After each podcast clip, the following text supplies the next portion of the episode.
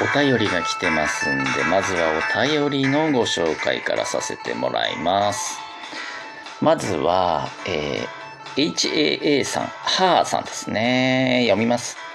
そわちゃんさん、今日はありがとうございました。楽しかったです。またラジオに聞きに来ます。ありがとうございます。ね。ご丁寧にね、ちょっとそわちゃんが聞きに行ったんですけど、お礼のね、お便りわざわざいただきました。ありがとうございましたね。そして、あとね、原さん、それから DJ 親指さんからもお便りいただきました。これはね、どちらも前回ですね、ラジフォンショッキングのゲストで、保坂ゆりやさんというラジオトーカーさんがね、いらっしゃった時の回ですね。その感想をいただいてますね。読みます。原さん。とってもボリューミーな良いお話が聞けました。ありがとうございました。だんだんお二人が打ち解けていく感じも良かったです。ありがとうございます。そうですね。あのー保坂ゆりやさん、まあ、あのラジオトーク番組をもうねんと1年半ぐらいかな続けてらっしゃる方なんだけどもう本数も多いしあの内容もかなりねあのボリューム感のある番組やられてるんでもう経験値がすごいんですよね。だから話のボリューム感もあるしいろいろ深い話ね聞けちゃいましたね。よかったらね皆さんも聞いてみてください。まだの方ね。ラジフォンショッキングのえっ、とシャープ42かな？うん。この番組あ今回の1個前にね上がってると思うんでよかったらね。あとね DJ 親指さんからのお便り読みます。この回聞いて保坂さん好きになりました。正直こまっしゃくれたやつだなと思ってたけど一本筋通ってる。こまっしゃくれたって。えっと DJ 親指さんもラジオトーク番組やられてる方なんですけどそうですよね。あの配信ラジオトークで配信をしてる方だったらまあ大体皆さん保坂さんのことは知ってるでしょうね。あのすごく活躍してて目立ってる方なんでね。うん。まあただあの保坂ゆりやさんって本当番組をねある種のプロ意識を持ってやってる方だと思うんですよ。だからえっ、となんつうのかな、えー変にえっ、とこう配信者同士の横のつながりとかこのなんつうのかなえっ、とねなあなあな関係みたいなものをこう無理に作ったりはしないというかあのリスナーファーストって言えばいいのかなもう本当にラジオ番組をリスナーに向けて、まあ、お届けしようっていう姿勢のね意識のある方だと思うんですよね。まあ、だからあのうんと配信者さん同士では全然保坂さんとつながりがないっていう方もね結構いると思うんですよ。一方的に名前は知ってるけどみたいな方が結構多いと思う。まあ各有そばちゃんも実はそうで当然あの保坂さんの存在は知ってたけどもあの直接お話ししたのは今回のラジフォンショッキングのゲストに来ていただいたのが本当初めてで。でそうやっぱ直接話すとねうんあのその方の思ってること、えーラジオ収録配信にかける思いみたいなものが直接聞けたんでうん本当にねイメージがあどんな方なのかなもやっとしてたイメージがキュッと固まったというかねあの焦点を結んだような気がして非常にすっきりしましたね。よかったですね。来ていただいて。えーあの盛り上がりすぎて、話しすぎちゃって、えっと、ラジフォンショッキングの本編をやったその後のね、アフタートークみたいなやつがね、今回4本上がっちゃってますね。本編と合わせて5本。うん。で、1時間ぐらいになってるね、全部合わせて。まあ、その裏で2時間ぐらいはね、あの、通話でずずずっと話してましたけど、まあ、結局配信に乗っけたのはそうですねトータル5本っていう結構なねボリュームなボリュームのある回になってしまいましたがまあちょっとあのー短くカットするにはちょっともったいないお話がいろいろ聞けちゃったんではい。もう思い切って全部配信今回はしてますんでよかったらちょっとずつね皆さん聞いてみていただければいいかなと思います。ええ。ーお便りは以上かな。で今日は後半はあのちょっとねおすすめのライブをやられている方をちょっと紹介しようと思うんです。ラジオトークアプリの中のライブ機能を使ってねライブ配信してる方。うん。まあその中でもそわちゃんが最近比較的最近おこれはと思っている方を今日はちょっと何人かご紹介しますね。あちなみにえっとそわちゃんはそのあれですよ。あのなんだろう仲仲が仲良しを紹介するとかあのそういう感じではなくもう純粋にリス一リスナーとしてライブを聞いてみてこれで楽しかった人を紹介します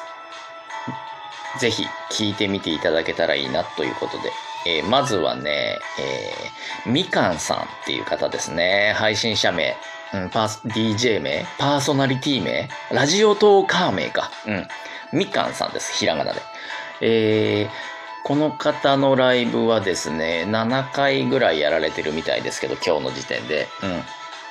あの、いずれも平日の昼間とか、ちょっとなかなか人が少ない時間にやられてるんで、あの、知ってる方はあんまいないと思うんですけど、めちゃくちゃ面白いです、正直。何が面白いかって、まあ、ご夫婦でやられてる感じなんですよ、番組は。うん。で、えっ、ー、と、その奥さんの方が、まあ、女性、みかんさんっていう方なんですけど、大人の女性、これがね、話がね、なんつうのかな人柄ですよね。やっぱライブって人柄が出る。で、その人柄が、すごいこう、人懐っこいというか、なんつうのかな、非常に、まあ、平たく言っちゃえばいい人。でもね、いい人なだけじゃないんですよ。なんかね、面白い。厚みのあるいい人。まあ、ちらっと配信の方でもおっしゃってましたけど、まあ、多分いろいろ苦労されてる方なんだと思うんですよね。だからこそのその明るさ、厚みのある明るさというか、あとね、笑い声ね。配信者で笑い声がすごい、こう、誘い笑いというかさ、つられて笑っちゃうような笑い方する人って絶対人気出ると思うんですよね。まあ、このみかんさんはそういうタイプの方なんで、よかったらぜひね、えー、ライブに行ってちょっとコメントしてみてください。あ、そうそう。一応ね、配信も聞いてはいるんですけど、一通り。今日はそのライブを聞いて面白かった人ちょっと、あの、新人さんの中からね、ご紹介してます。うん、比較的。もっと他にもね、中堅さん以上で面白い人いっぱいいるんだけど、あえて今日はいわゆる新人さん枠からのご紹介ということでね。えっ、ー、とね、二人目はね、空犬さん。カタカナで空犬さんという方。この方も女性、この方ちょっと比較的若い女性だと思うんですけど、褒めるライブをこの間やられてて、うん、とにかく褒めてあげる。来た人を全員褒めるっていうのをやってて、その褒め方のうまさ、うまさっていうのは、うまさっていうところあるな、バリエーションすごい、あ、この人、なんだろう、人間が好きなんだなというか、人のいいところを見つける能力がすごいなと思って、だって会ったこともないのにね。ライブでちょっとコメントしただけの人をこんだけ褒めれるのはすごいなって思って、まあ、あと単純にトークも面白いです、この人は。絡んでて面白い。あの、そばちゃんの基準としてまず聞いてみて、うん、ちょっと面白そうな人だ、人だなっていうのをまず聞いてみて、ライブで。その後コメントでちょっといじりを入れてみるんですよ。で、面白い返しだったり、なんか、いい、なんつうの、いい返し方だったり、コメントの読み方ね。うん、コメントのさばき方。これがすごい面白かったり上手だったりすると、こっちも楽しくなっちゃうんで、で、こうパンパンってコメントと配信者とのこのやり取りが生まれて、それで気に入ってフォローしちゃうみたいな流れなんだけど、えー、今日紹介してる方々はいずれもそのね、コメントのなんだろう、対応の仕方、読み方、返し方がトンチが効いてたり、面白かったり、リズムが良かったり、うん、非常にやコメントしてて楽しいライブっていう感じですね。みかんさん、空犬さんともそんな感じ。うん。で、あとね、えー、パジーさん。この方も最近ちょっと面白いなと思って気に入ってるんですけど、ひらがなでパジーさんっていうね、えっ、ー、と、おじいちゃんらしいんですよ。ご本人曰く。うん、本当はわかんない。でもね、話す内容は確かにちょっと初老よりも上の感じかな、男の方。って感じですけど、あの、ご自分でボケ老人みたいなタイトルをつけて配信されてんですけどね。とてもボケてるとは思えない。しっかりしてるけど、でも結構昔のことだったりとか、えっ、ー、と、お金がない時に、こうなんか、日雇いで労働してた時の話みたいなこととかをいろいろ話してくれる。こんな話がうまいですよね、とにかく。落語家っぽい感じうん、抑揚つけて、なんてことない自分の思い出話をすごいね、聞かせる感じに話してて、かつコメントのさばきもすごい丁寧でこう優しいんですよね。来てくれた人全員に対する愛がある感じ。パジーさん。このライブもね、居心地がいいっていう感じですね。非常に。あの初見さんでもコメントしやすいライブですねパジーさんちょっと注目してます最後の一人ですねこれね孤独なメガネさんこれ名前ですラジオトーカー名孤独なメガネさんっ